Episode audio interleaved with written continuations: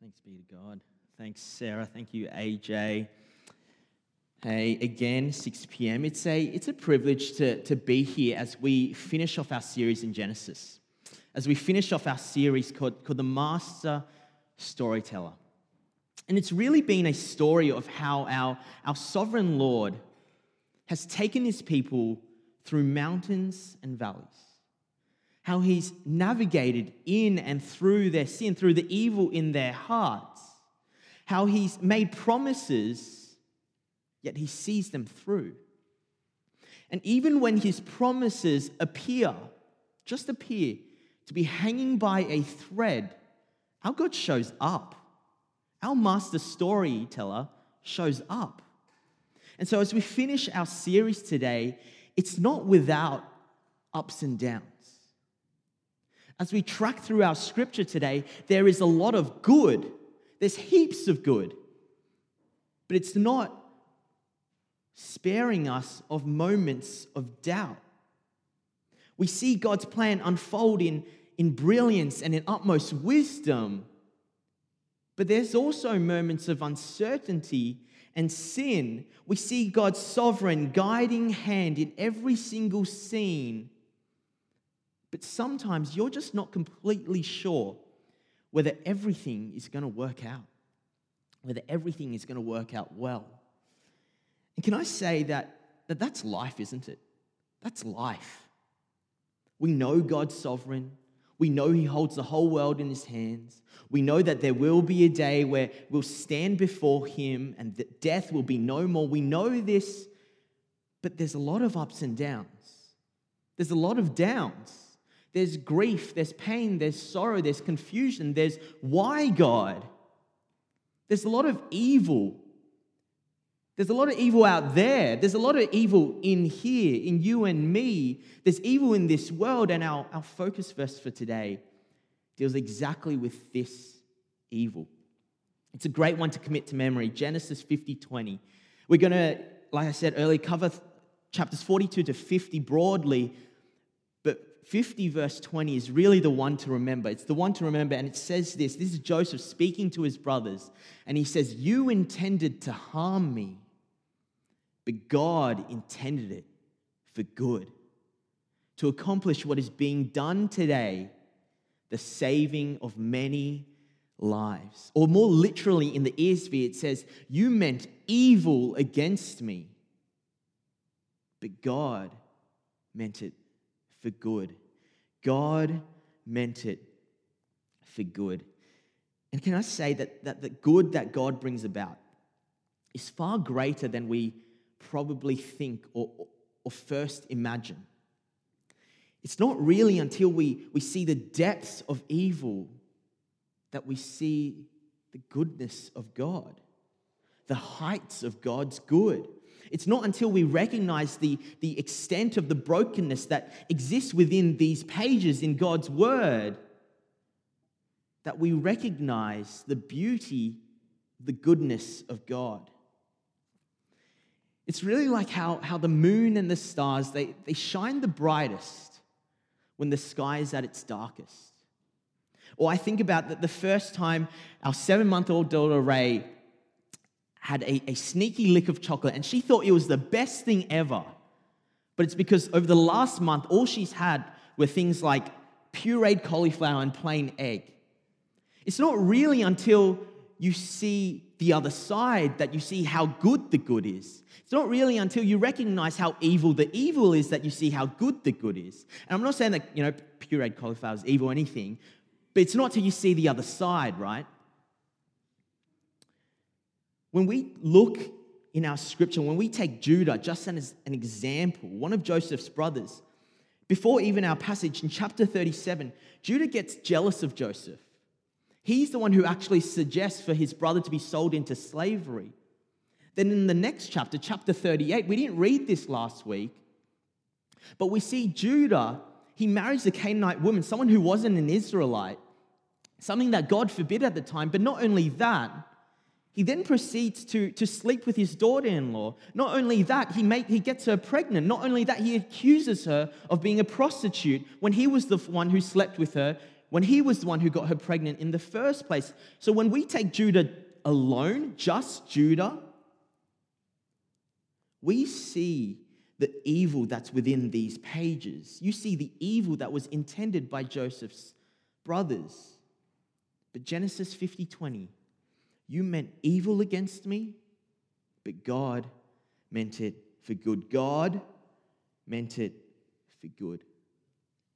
This is a story where, where God picks up all the shattered pieces of evil in their lives, in our lives, and He puts it together to somehow make something good of it. Of it. This is a story that sees one undeserving grace after another and after another. Chapters 42 to 50 have, have all the good that God brings about from all the mess that we read about before. And the good specifically, the good in these chapters, I want to say is transformation, reconciliation, and flourishing. Those are three points transformation, reconciliation, and flourishing. And to give you an idea of how this relates to us, this account of Joseph is not just a story in and of itself, it's not just isolated. But I want to say that this shows us the promised pattern for God's people. It shows us the, the promised pattern for God's people. It's our blueprint for our lives transformation, reconciliation, flourishing. So, as we go through this narrative, I want to invite you to see and encounter the goodness of God in His providence. You intended to harm me, but God intended it for good. Our first point transformation. You know, we used Judah as an example earlier of, of all the evil that Joseph's brothers intended. And so we're going we're gonna keep tracking with him to, to see the goodness of God in, transform, in transforming him. As I mentioned in, in the summary of the chapters beforehand, 42 to 44, there's these moments of tension, right? There's this, there's this testing, there's these situations that Joseph puts his brothers in to see if they've really changed. Are they going to again forsake their brother for money? Are they going to throw their youngest brother Benjamin under the bus to avoid punishment? in their famine, are they going to take the food and leave? No, they don't.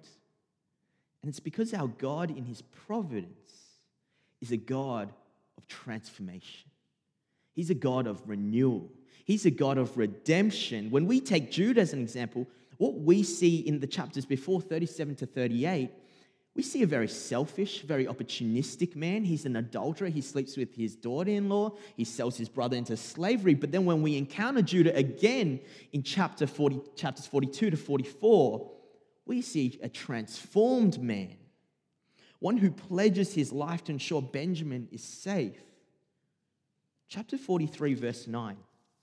Turn with me there. It says this Judah is saying this. He says, I myself will guarantee his safety. You can hold me personally responsible for him, for Benjamin. Judah is now someone who will also offer his life in place of someone else's in prison. He's a substitute. He does something very much that Jesus would do. Benjamin's about to become a slave, yet Judah, in his transformation, takes his place. It's a confirmation of the change, the authentic repentance that Judah has undergone. Judah starts to live up to the Christ like figure that he should be. And if this isn't a redemption arc, then I don't know what is, because our God is a God of transformation. Now, I think we can view the testing of Joseph in, in two ways.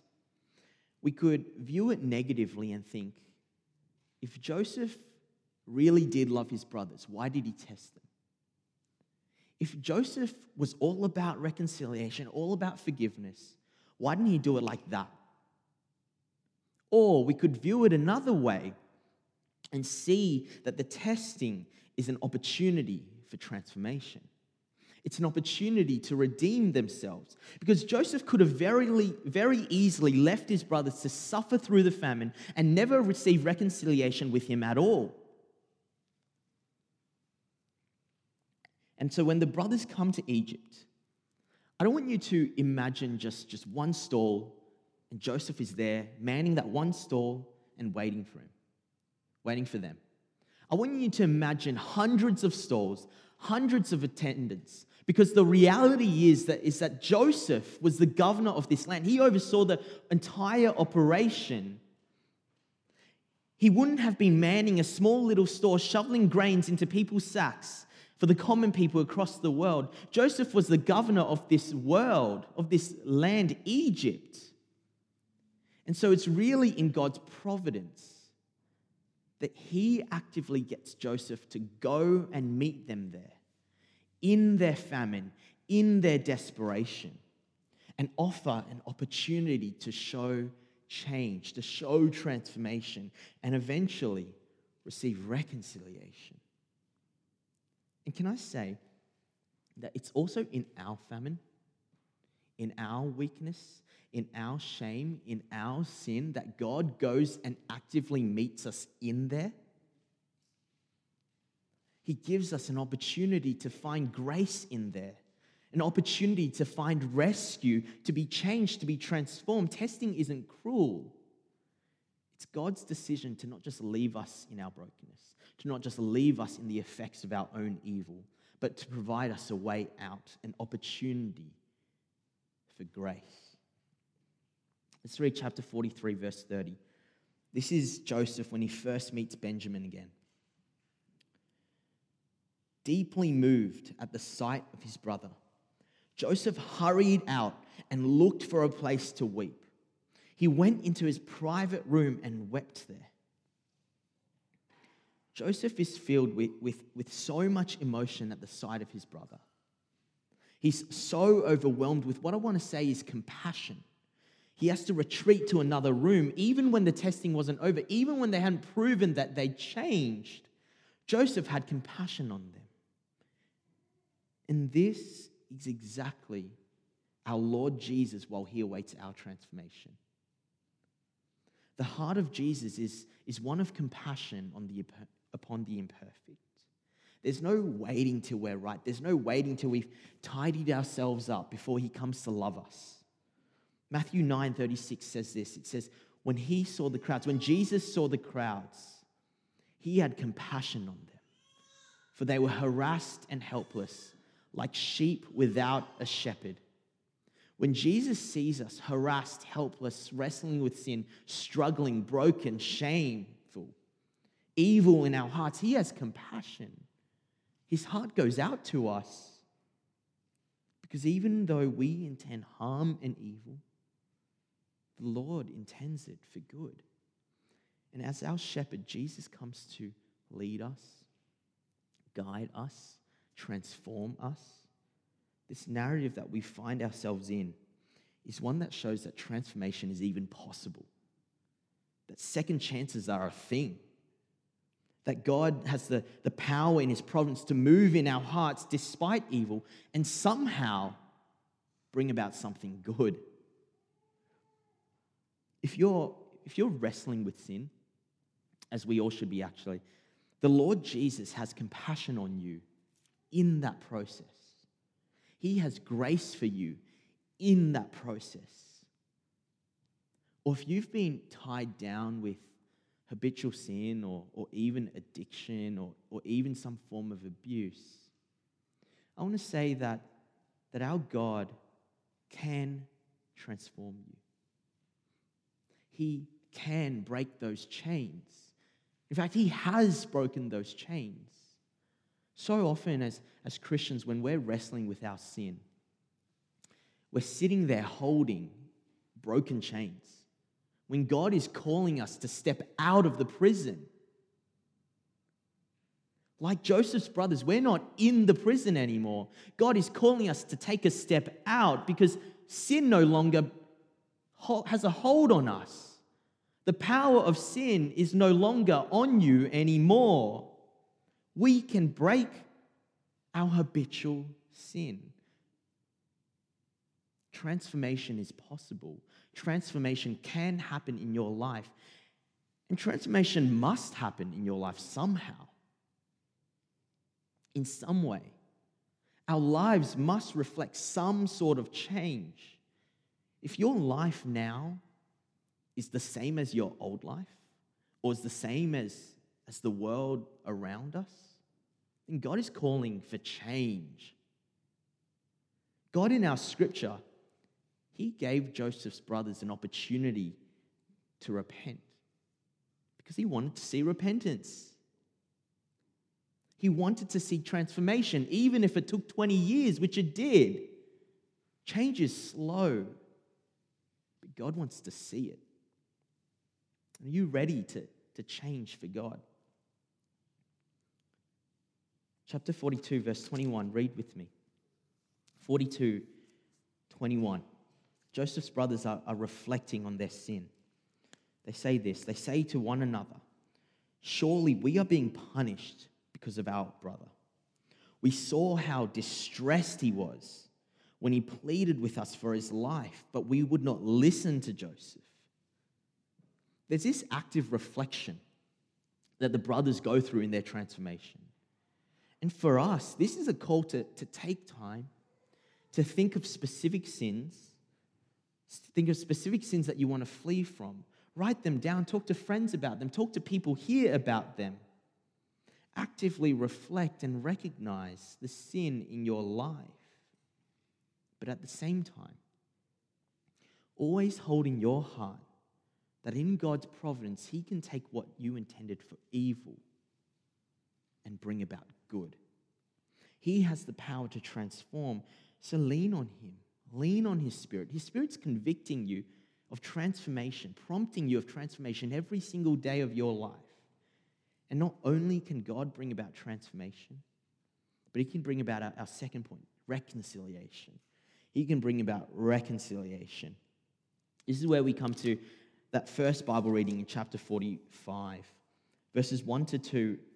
It says this Then Joseph could no longer control himself before all his attendants. And he cried out, Have everyone leave my presence. So there was no one with Joseph when he made himself known to his brothers.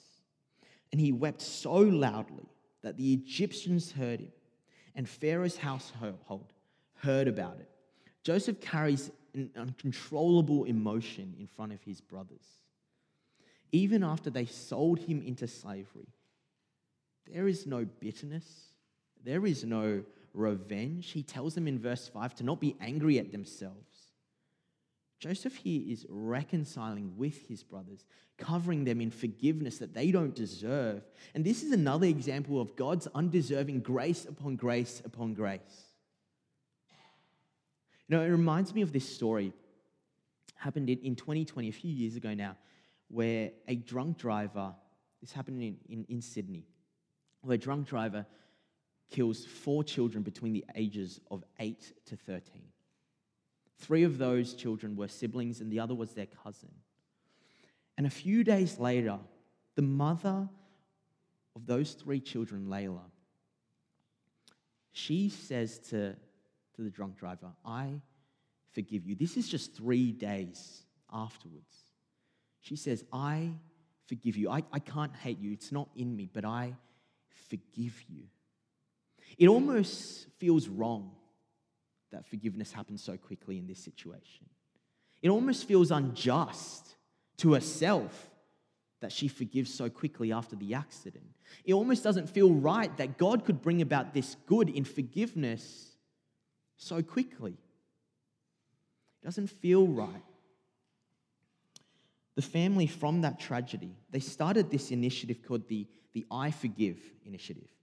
And they encourage people to search within their hearts for one person to forgive every single year. And, and it's one of those situations where, where good happens, not just despite evil, but because of evil where good happens not just despite our evil, but because of our evil. And it's because our God, He can take what is evil and turn it into something good. That's who He is. And when we see Joseph's reaction too, it's so contrary to what I would do in, my, in, in, this, in his situation. Knowing that his own brothers sought to harm him, yet having such an overflowing forgiveness for them, wanting to offer reconciliation to them. I think that there's something we can learn from, from Joseph's forgiveness. Joseph's forgiveness here is not begrudging, it's not reluctant. This was a forgiveness and reconciliation that was bursting from the seams. Joseph couldn't hold himself any longer, he couldn't wait. How often is our forgiveness like Joseph's? How often is our forgiveness like Jesus'? Filled with compassion, filled with eagerness, not reluctant. Yes, the reconciliation, I, I know it, it came after authentic repentance, authentic transformation, but the posture the whole time was one of willingness. This was a desire to forgive. Joseph wasn't stingy with his forgiveness. Jesus isn't stingy with our, his forgiveness to us. And if there's someone in your life that you can think of right now that you could offer forgiveness to, I want to encourage you or, or even challenge you to do so. This could be hard. This could be bitterness in your heart for years on end. This could be a grievous sin done to you. This could be someone who's let you down repeatedly over and over again. This person couldn't, might not even know that they've wronged you. But work towards forgiveness and reconciliation. I'm not saying rush into it. I'm not saying do it now but I'm saying work towards it. And when you do, not if you do, but when you do, let it carry the same posture of Joseph and Jesus a willingness, an eagerness, a compassion. Because the reality is, if the most holy and perfect God could reconcile us, an imperfect, broken, shattered people to himself, then there is no relationship in your life that cannot undergo the powerful reconciling work of God. If the most holy and imperfect God could reconcile us to himself, then what relationship in your life cannot be reconciled by that God? Seek healing forgiveness, reconciliation with those around you, because the Lord Jesus has done the same for us. This, this here is the good the Lord brings out of our evil. And as we return to the narrative in chapter 50, Joseph's brothers, they, they start to fear that Joseph is going to start to repay their original evil they start to doubt the forgiveness that Joseph offered them. They question whether he's going to withdraw his reconciliation. But Joseph replies with three words, three simple words. It's actually the most frequent command in the Bible. It's don't be afraid. Don't be afraid. My forgiveness is not conditional. It's not fickle. It's certain. It lasts. And there is also no doubt in God's forgiveness for you. There is grace upon grace upon grace. Don't be afraid, for God's forgiveness is assured. God gives us this opportunity to be transformed. But even if it takes time, even if it involves failure, His forgiveness is assured. There is no need to be afraid because in our God's sovereignty and providence, we see the truth in Genesis 50 20. You intended to harm me, but God intended it for good, to accomplish what is now being done the saving of many lives. The saving of many lives. It is no coincidence that in the midst of a famine, the Lord brought about feasting for Joseph's brothers. It is no coincidence that through the sacrifice of one man in Joseph, that many lives were saved. It is no coincidence, it's all providence that the brothers sold Joseph and God turned that to salvation. How much more is it God's providence that the Lord Jesus was sold by one who he considered a brother in Judas? And God turned that to our salvation. How much do we see God's providence in that? Our God's goodness completely redeems the evil intended by the brothers, by the world, by ourselves. He doesn't just show his goodness in, in transformation that we've seen, it's the reconciliation. But not only that, there is flourishing for God's people. That's our third point. There is flourishing for God's people. We're going to finish on this point the flourishing of God's people that He's able to bring about for them through their evil. This is how good our God is. He doesn't simply give second chances, He doesn't simply bring forgiveness. These are incredible things, but He also enables our flourishing. Go back with me to 45, chapter 45, verse 16 to 18. When the news reached Pharaoh's palace that Joseph's brothers had come, Pharaoh and all his officials were pleased.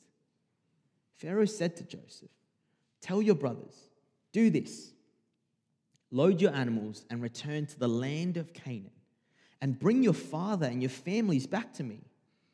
I will give you the best of the land of Egypt, and you can enjoy the fat of the land. Then jump down one verse, verse 20. Pharaoh says, Never mind about your belongings, because the best of all Egypt will be yours. God provides for his people beyond measure. The greatest land in all Egypt, living off the fat of the land, and never mind about your belongings. I'm giving you the best. This is the flourishing that Jacob's family experienced. But we have to keep going back to it, right? They experienced this flourishing against the backdrop of their evil. We see how good the good is when we see the other side, when we see how evil the evil is. It's a totally undeserved grace. It's a provision of abundance and favor. They get to feast in the midst of a famine, and we get the same. We get the same. We get to feast in the middle of our famine. You probably think it's a cop out. You probably think it's a cop out to say that we feast in a spiritual sense rather than a physical sense. But do you not believe that spiritual feasting is better than physical feasting? Do you not believe that spiritual feasting is far better than physical feasting?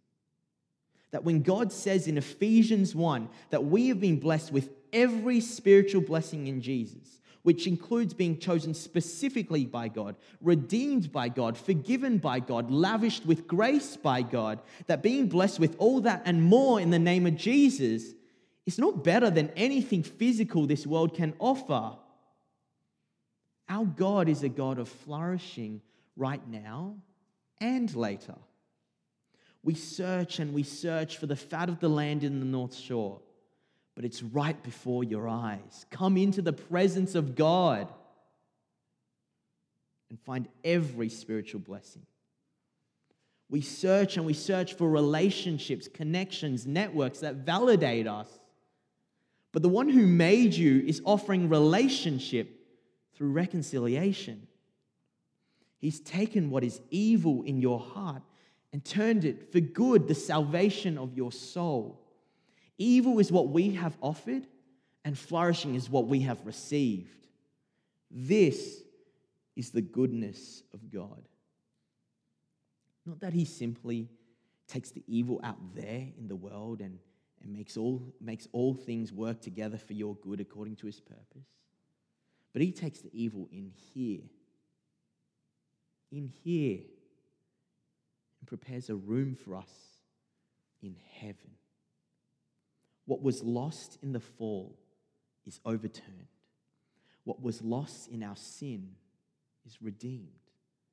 What was lost in Abraham and Sarah, Isaac and Rebekah, Jacob and Rachel and Leah, what was lost with Joseph's brothers has been overturned because our God is the God who takes what we meant for evil and he means it for good for the saving of many lives, for the saving of our lives. This is the God who holds your life in his hands. And he has written your story. Let me pray. Father, we thank you that you are someone who takes the evil in this world, in our hearts, and you turn it for good. Give us a vision and insight far beyond what we just see in front of us to see that you have a greater plan that we might not even know. Lord, we pray that you would give us a trust and a hope that you can bring transformation in our lives, in the people's lives around us, that you can bring, reconciliation between us and you. You can bring reconciliation with the people around us, and you can bring flourishing right now. Lord, we thank you that in the name of Jesus, this is a promise that we can believe in. And pray all this in his name. Amen.